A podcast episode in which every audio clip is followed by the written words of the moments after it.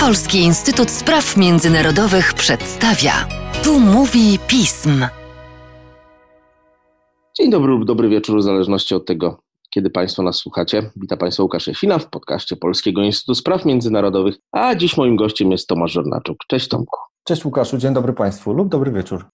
Powiedzieć, że rozszerzenie Unii tkwi w maraźmie to mało, choć oczywiście nie jest to w tej chwili jeden z ważniejszych problemów debaty. Mamy pandemię, wiele innych spraw, ale wyszedł sygnał z trójkąta weimarskiego, że może być inaczej. Czy to jest sygnał mocny, czy też tylko mi się tak, Tomku, wydaje? Faktycznie z jednej strony w rozszerzeniu Unii Europejskiej mamy taki pewien marazm, bo i ostatnie państwo przyjęliśmy do wspólnoty w 2013 roku, więc już prawie 8 lat temu w lipcu minie Chorwacja, a z drugiej strony no pozostałe kraje zbliżają się do Unii powoli bądź bardzo powoli. Przypomnijmy, że od wielu lat Serbia i Czarnogóra negocjują członkostwo, ale bardzo słabo idzie otwieranie i zamykanie kolejnych rozdziałów negocjacyjnych. Macedonia Północna już od pewnego czasu i Albania dopiero starają się rozpoczęcie tych negocjacji, podczas gdy Kosowo i Bośnia i Hercegowina są na jeszcze wcześniejszym etapie. I to tyle w regionie w temacie rozszerzenia, tak z grubsza, a z drugiej strony faktycznie mamy zapowiedź odnowienia współpracy w ramach Trójkąta Weimarskiego, czyli takiej trójstronnej współpracy Polski, Niemiec i Francji. Tego lata minie 30 lat tej współpracy i faktycznie od pięciu lat ona była zawieszona, jeśli chodzi o taki pełen wymiar, czy pełny wymiar współpracy, ale w zeszłym roku po pierwsze ministrowie spraw europejskich tych trzech państw spotkali się w styczniu i potwierdzili swoje poparcie dla rozszerzenia Unii Europejskiej. To było bardzo ważne w kontekście blokady Francji. Przypomnijmy, że Francuzi blokowali z, z powodów potrzeby właśnie reformy procesu rozszerzenia, a, a z drugiej strony było to ważne w kontekście no, zabiegów Polski i innych państw o odblokowanie tego procesu. I oprócz tego w październiku ministrowie już spraw zagranicznych tym razem przyjęli taką deklarację, w której wskazali właśnie, że, że jest możliwa dalsza współpraca weimarska i że co ważne, może ona odgrywać istotną rolę w promowaniu silnej, suwerennej, demokratycznej i uczciwej Europy. No i skoro tak, no to oczywiście jednym z instrumentów do wzmocnienia Unii Europejskiej jest polityka rozszerzenia. Faktycznie trzeba przyznać, że dotychczas ta współpraca weimarska w zakresie rozszerzenia nie była szczególnie owocna, ale też nie była szczególnie podejmowana. Było wiele powodów. Jeżeli chodzi o Francję, no to rozszerzenie było zawsze mniej istotne w porównaniu do południowego sąsiedztwa, prawda? Do basenu Morza Śródziemnego, do Afryki Północnej, do czegoś, co ujęto swego czasu w e, tak zwanym procesie barcelońskim. Z drugiej strony mieliśmy Niemcy, które były tradycyjnym liderem w rozszerzeniu, prawda? Przypomnijmy sobie rolę w 2004 mhm. roku, kiedy Polska przystępowała.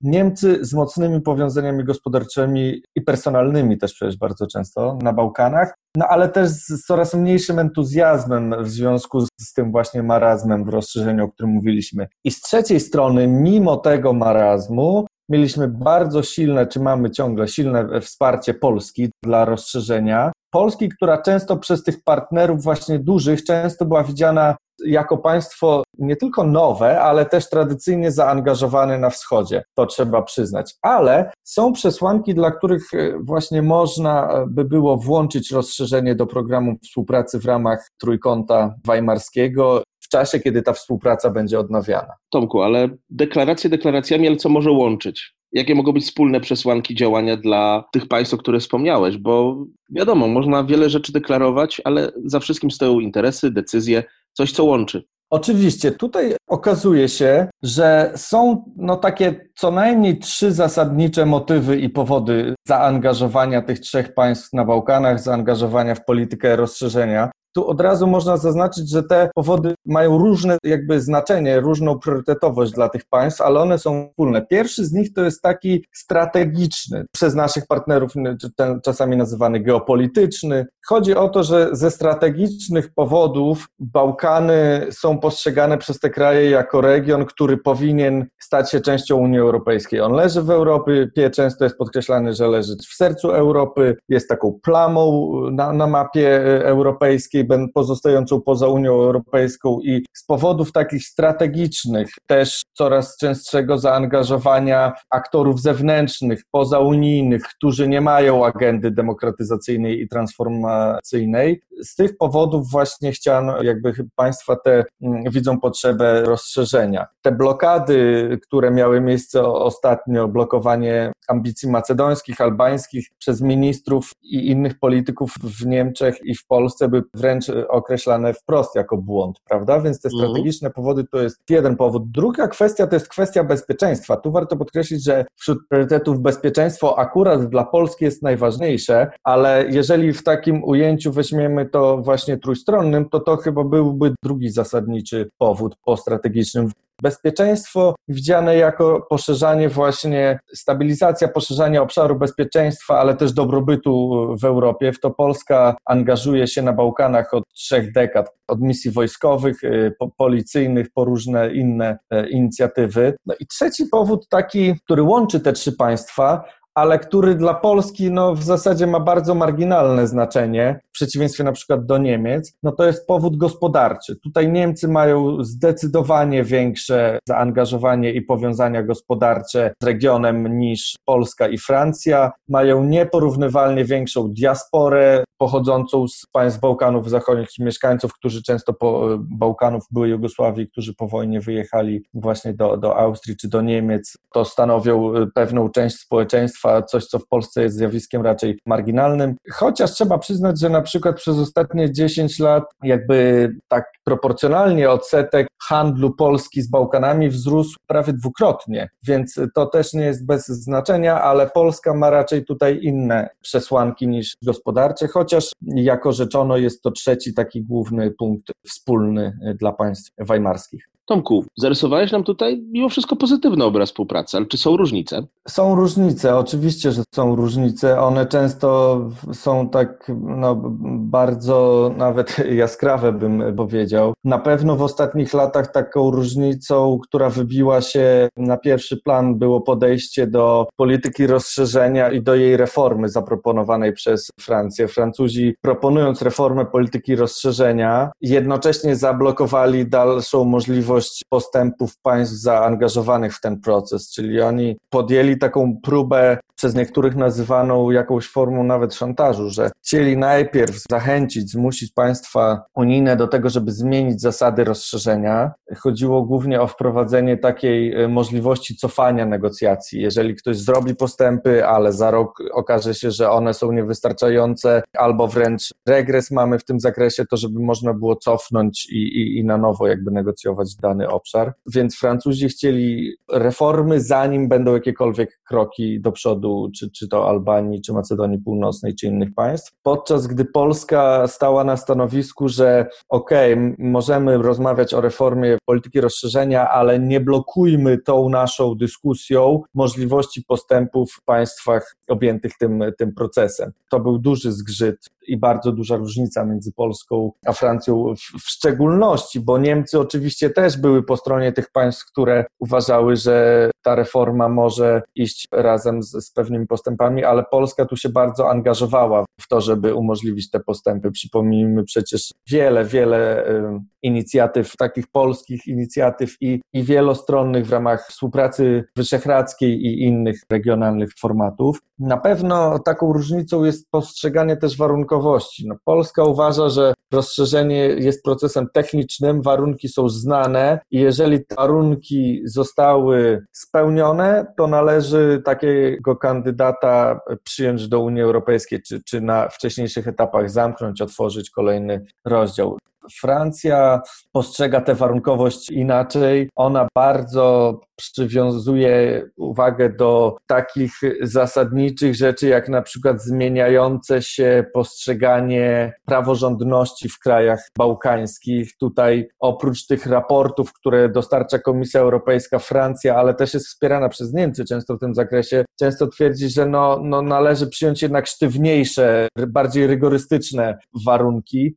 Niż te wskazane przez Komisję Europejską. I to się objawia często w, w praktyce bardzo mocno w taki sposób, że na przykład mimo, że Komisja Europejska już jakiś czas temu wykazała, że Kosowo spełniło wszystkie warunki postawione przez wszystkie państwa unijne do tego, żeby znieść Kosowu czy mieszkańcom Kosowa reżim wizowy, obowiązek posiadania wiz przy wjeździe do strefy Schengen, to Francja blokuje to zniesienie, ponieważ twierdzi, że mimo tego, że Komisja wykazuje spełnienie tych warunków, to są jeszcze takie, które nie zostały spełnione i nie pozwalają Kosowu na przystąpienie do, do ruchu bezwizowego. Więc to jest, to jest ta druga zasadnicza różnica. I trzecia to już jest taka może nie wynikająca z polityk państw, ale z podejścia społecznego. No, podczas gdy w Polsce mamy bardzo wysokie poparcie dla rozszerzenia Unii Europejskiej, ostatnie badania Eurostat w tym zakresie prowadził pod koniec 2018 roku, zdaje się, i to było 65%, to w tym samym badaniu Niemcy i Francja miały jedno z najniższych na poziomie 31%, więc w Polsce to wsparcie jest dwa razy większe niż w Niemczech i Francji razem wziętych. O czym się bardzo często zapomina, dobrze, że to przypomniałeś, jak euroentuzjastycznym społeczeństwem ciągle jesteśmy, bo to ważna sprawa, ale wracając do tego, o czym rozmawiamy, myślę, że pora na konkrety.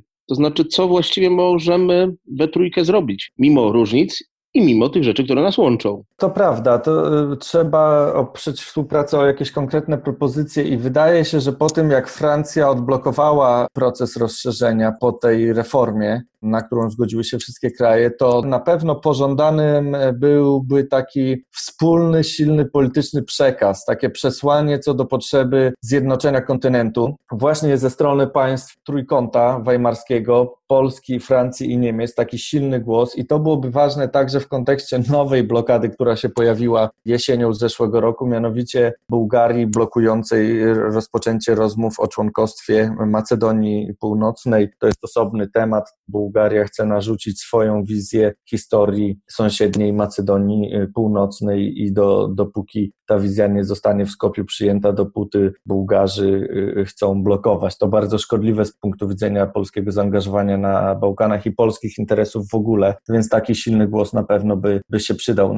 Wydaje mi się, że na pewno bardzo dobrym pomysłem byłaby wymiana poglądów w sprawach, co do których nie ma zgody, bo wskazaliśmy, że kilka takich istnieje i mhm. tutaj na pewno podjęcie tych tematów mogłoby spowodować przynajmniej zrozumienie jakieś dla drugiej strony, jeśli nie wypracowanie jakichś konkretnych, kompromisowych rozwiązań. Myślę, że to ważne, żeby tutaj była spójność w takich kwestiach jak właśnie co dalej zrobić z integracją europejską Bośni, która jest w patowej sytuacji, czy, czy właśnie rzeczonego przed chwilą Kosowa. Ta, takie trzy duże państwa europejskie, gdyby miały spójny głos, na pewno by to się przysłużyło polityce rozszerzenia. Wydaje mi się, że po tej dyskusji, czy w, cza w czasie dyskusji o autonomii strategicznej i o po pewnych refleksjach po otruciu Nawalnego, lidera opozycji rosyjskiej przez, przez państwo rosyjskie, to otwiera się taki, taki potencjał właśnie do większego czy bardziej spójnego przekazu co do zagrożeń hybrydowych ze strony Rosji. No i też myślę, że tu w pakiecie od razu zagrożeń systemowych ze strony Chin, które w swoich działaniach na Bałkanach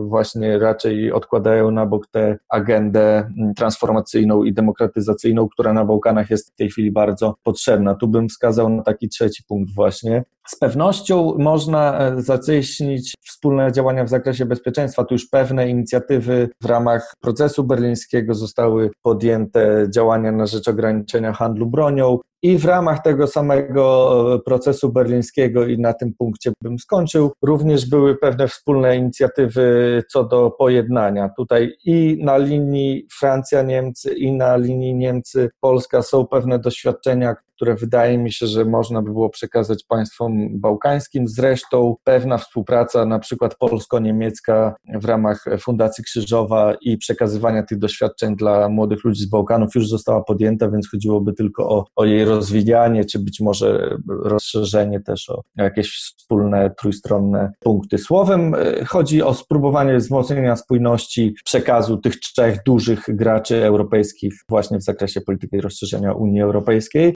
i Dlaczego i jak to zrobić, w szczegółach opisujemy we współpracy z taką fundacją Genshagen w, w jednym z, z, najnowszych tekstów opublikowanych przez, przez tę fundację. Tam to jest wskazane bardziej kompleksowo i szczegółowo. Drodzy Państwo, my się postaramy ten tekst także Państwu zareklamować i umożliwić dostęp do niego, bo zawsze warto poczytać szerzej, a my z samej zasady nie możemy w podcaście poruszyć wszystkiego. Tomku, dziękuję Ci bardzo. Dziękuję Łukaszu i do usłyszenia.